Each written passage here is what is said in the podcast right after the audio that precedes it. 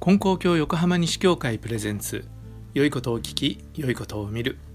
月水金とお届けしています。皆さんこんにちは。山田真嗣です。このポッドキャストでは信仰をもとにした幸せな生き方を提案しています。先週ご本部参拝は里帰りだということでお国参りという言葉が昔はあったっていう話を紹介しました。そうしたらですねある方がこういう証言をしてくれました。ご自分のおばあ様はお国参りという言葉を使っておられたということなんですね。それでご本部にお参りする時は必ず黒の紋付きの羽織を着てお参りなさってたと。だから清掃していってられたということをですね。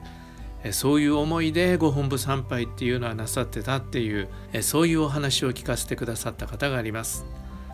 僕らねちょっとなんか慣れ慣れしくご本部にお参りするようなところがありますよね。もうほんと横浜からはねと言っても結構遠いですよね。でも新幹線に乗ると日帰りだってあの余裕でできてしまうんですよね。だからその手軽さが気持ちもちょっと軽くしてしまうというようなところがあってでも昔の人はね遠い分苦労してお参りをしてそれで改まった気持ちでお参りなさってたっていうことだと思うんですね。えー、学ばせていただかなきゃなという気がします。えー、それともう一つリスナーさんからのお便りをいただきました。リスナーさんっていうか前回あの親孝行のためにね里帰りなさってるっていうお話をしたそのご当人から、えー、メールが来ました。その方はね僕がね親孝行をするために里帰りなさるでねよく親孝行ができましたねっていうこともあるんですけどそのことについてねいやそうじゃないんですって神様にお願いしてるからこそできていることなんです。自分でしていることじゃないんです。それと親に会ってこちらが元気をもらって帰ってくるんですっていうそういうことをね聞かせてくださいました。いや僕はねこれ嬉しいですね。本当に。僕も親を送りましたけど本当にね親孝行って全然してないんですよね。もう最後の最後で多少のあの病院通いとか入院とか介護とかっていうようなことでの手伝いを少しだけさせてもらいましたけどでもねなんかね親孝行したって言って胸を張れるようなものではなくて逆に親孝行をさせてもらえたおかげでねあの親とのねその生きている間の親との交流っていうものが最後すごくいいものになったなと思ってこれは本当に神様がさせてくださったと思うし親があってできたことなんだって思うんですよね。本当親孝行っていうのは自分はもちろんそうなんだけど、ね、したいという気持ちだけでできるものでもなくて自分と神様と親があってできていくことなんだなって思いますしそれができた時には自分も嬉しいし親も嬉しいし神様も喜んでくださるっていうものになるんだなっていうことをね、えその方の、えお便りを読んで、えー、改めて強く分からせていただくことができました。ありがとうございました、えー、今日はもう一つエピソードを紹介したいと思います。これは近藤藤森の伝えというところにあるものなんですが近藤藤森先生という方は大阪の方なんですね大阪の都会人なんですが教祖様の見教えに惹かれてもう大阪から月に一度も二度もお参りをなさってたっていうことだったようなんですね。それで教祖様に実はねお参りを差し止められそうになったことがあるんです。そのエピソードです。これね親孝行っていうこともそうだしご本部参拝っていうこともそうだしそういうことにねついて考えさせられるエピソードです。ちょっとね経典を読ませてもらいたいと思います、えー、教祖様が別に遠いところを入費を使うて大谷まで参詣するに及ばぬ。天地金の神はどこの遺族にもござるのじゃからどこから頼んでもおかげは被れます。余計な入費を使うて参らんでもうちから頼みなされ。ということを教祖様に言われたんですね。でもそれ4度目5度目それで教祖様の奥様奥様がねこうおっしゃったっていうんですね。近藤さんこのほどよりたびたび金光様より仰せの通り毎月毎月遠方を参詣して入費を使わずとうちより拝みなされそしてあなたは麦飯はお嫌いか知らぬが麦飯香のもので赤ぬ新人をなされ飽きないって意味ですね。赤ぬ新人をなされ年に正五九と3度ぐらいになされとおっしゃったっていうんですね。だからねあんまり頻繁にお参りしてきてお金を使うからもうそういうお金がもったいないから質素倹約の生活をしなさいと。それで年にお正月と5月と9月と3回ぐらいにしときなさいって奥様にまで言われたっていうことなんですね。でこの時に藤森先生奥様に向かってこうおっしゃったそうです私夫婦のものは親がござりませぬから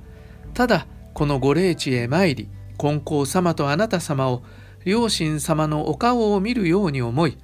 これを夫婦が楽しんで毎月また月に二度と参詣いたしますゆえほかほかの人はどうあろうとも我々夫婦だけはお許しくだされっていうふうにおっしゃったっていうんですよ。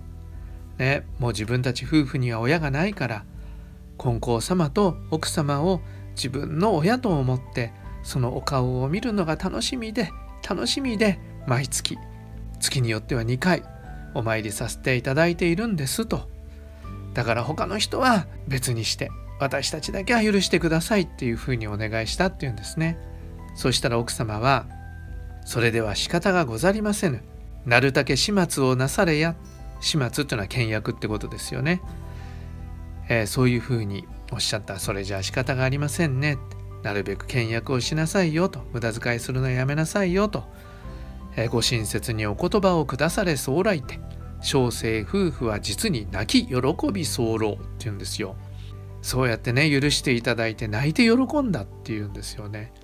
だからもうどれほどの思いで藤森先生ご夫妻はご本部に行かれたか。教祖様と奥様に会いに行かれたかっていうそのねもうその思い思いに思って参ってくる感じがよくわかるじゃないですか。でその後お披露前に参詣し金光様にお目にかかりお礼を申し上げ候ところ金光様に神がかりありて、まあ、神がかりっていうのは何て言うんでしょうこう教祖様が特にねこう気を失っちゃってなんか言うっていうんじゃないんですよ。教祖様の金光様の場合はご記念してる時にもう普段通りの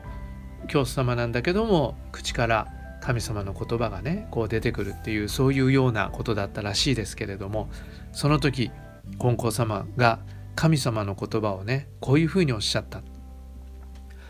この方金光大臣よりたびたびうちで拝めと申す通り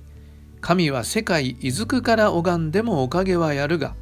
池上金光大臣はこの大谷に一人しかないのじゃから。参ってくれば金光大臣は喜ぶぞよ。とおっしゃったっていうんですね。だからそう理屈ではね神様は世界中どこにいたって神様の中だから神様にね、えー、どこからでも頼むことはできるんです。それはもちろんそうなんですよ。だから皆さんそういう新人をさせてもらいましょう。ね。でも教祖様はご本部にしかおられないということをこの時はねこの頃はそういうことですよね。だから来れば教祖様がお喜びになるということがあった。だ教祖様もやっぱり嬉しかったんですよね。近藤先生ご夫妻がそこまで思って来られるっていうことは。だけど教祖様はね、実の親ではないけれども親心でそんなにお金を使ってたびたび来なくていいじゃないか。お前にはもう十分教えをしてあるんだから。ね。節約して節約して立ち行くように間違いのないようにしなさいよということを本当親心でおっしゃったんだと思うんですよね。だその思いに思う近藤先生ご夫妻とそのね参ってくる氏子を思いに思う教祖様と奥様のその気持ちがねここにこう何て言うんでしょう響き合ってる感じがねしますよね。だから僕たちもご本部にお参りするっていう時にね教祖様のお墓にお参りできるっていうこともあるし教祖様がここで新人を始められたんだここが僕たちの新人のルーツなんだっていうこともあるし今ここで今の金光様が教祖様のお取り次ぎを受け継いで私たちの言うことをね話を聞いてくださって私たちのために祈ってくださって世界の平和を祈ってくださっているんだっていうことを喜ばせてもらうようななんかそんなねお参りができたらいいなと思いますし近藤藤森先生と教祖様奥様そして神様とのやり取りからねお手本をね、えー、見せてもらっているように思いました。はいということで前回に続くになりましたけどご本部参拝と親孝行と、ね、一つになった、えー、そんな世界をちょっと見させていただいたように思います。はい、えー、今回もお聴きくださりありがとうございました。えー、どうぞ皆さん感想とか質問とか、えリクエストとかあったらお気軽におっしゃってください。なるべくね皆さんのお話を紹介したいと思いますし皆さんのリクエストに答えていきたいと思います。リクエストに僕がお答えした時に納得できなかったら納得できませんっていうまたあの感想を寄せてくださったらそれも嬉しいです。えー、ぜひ感想をお寄せください。それでは今日も神様と一緒に素晴らしい一日に次回の配信もお聴きください。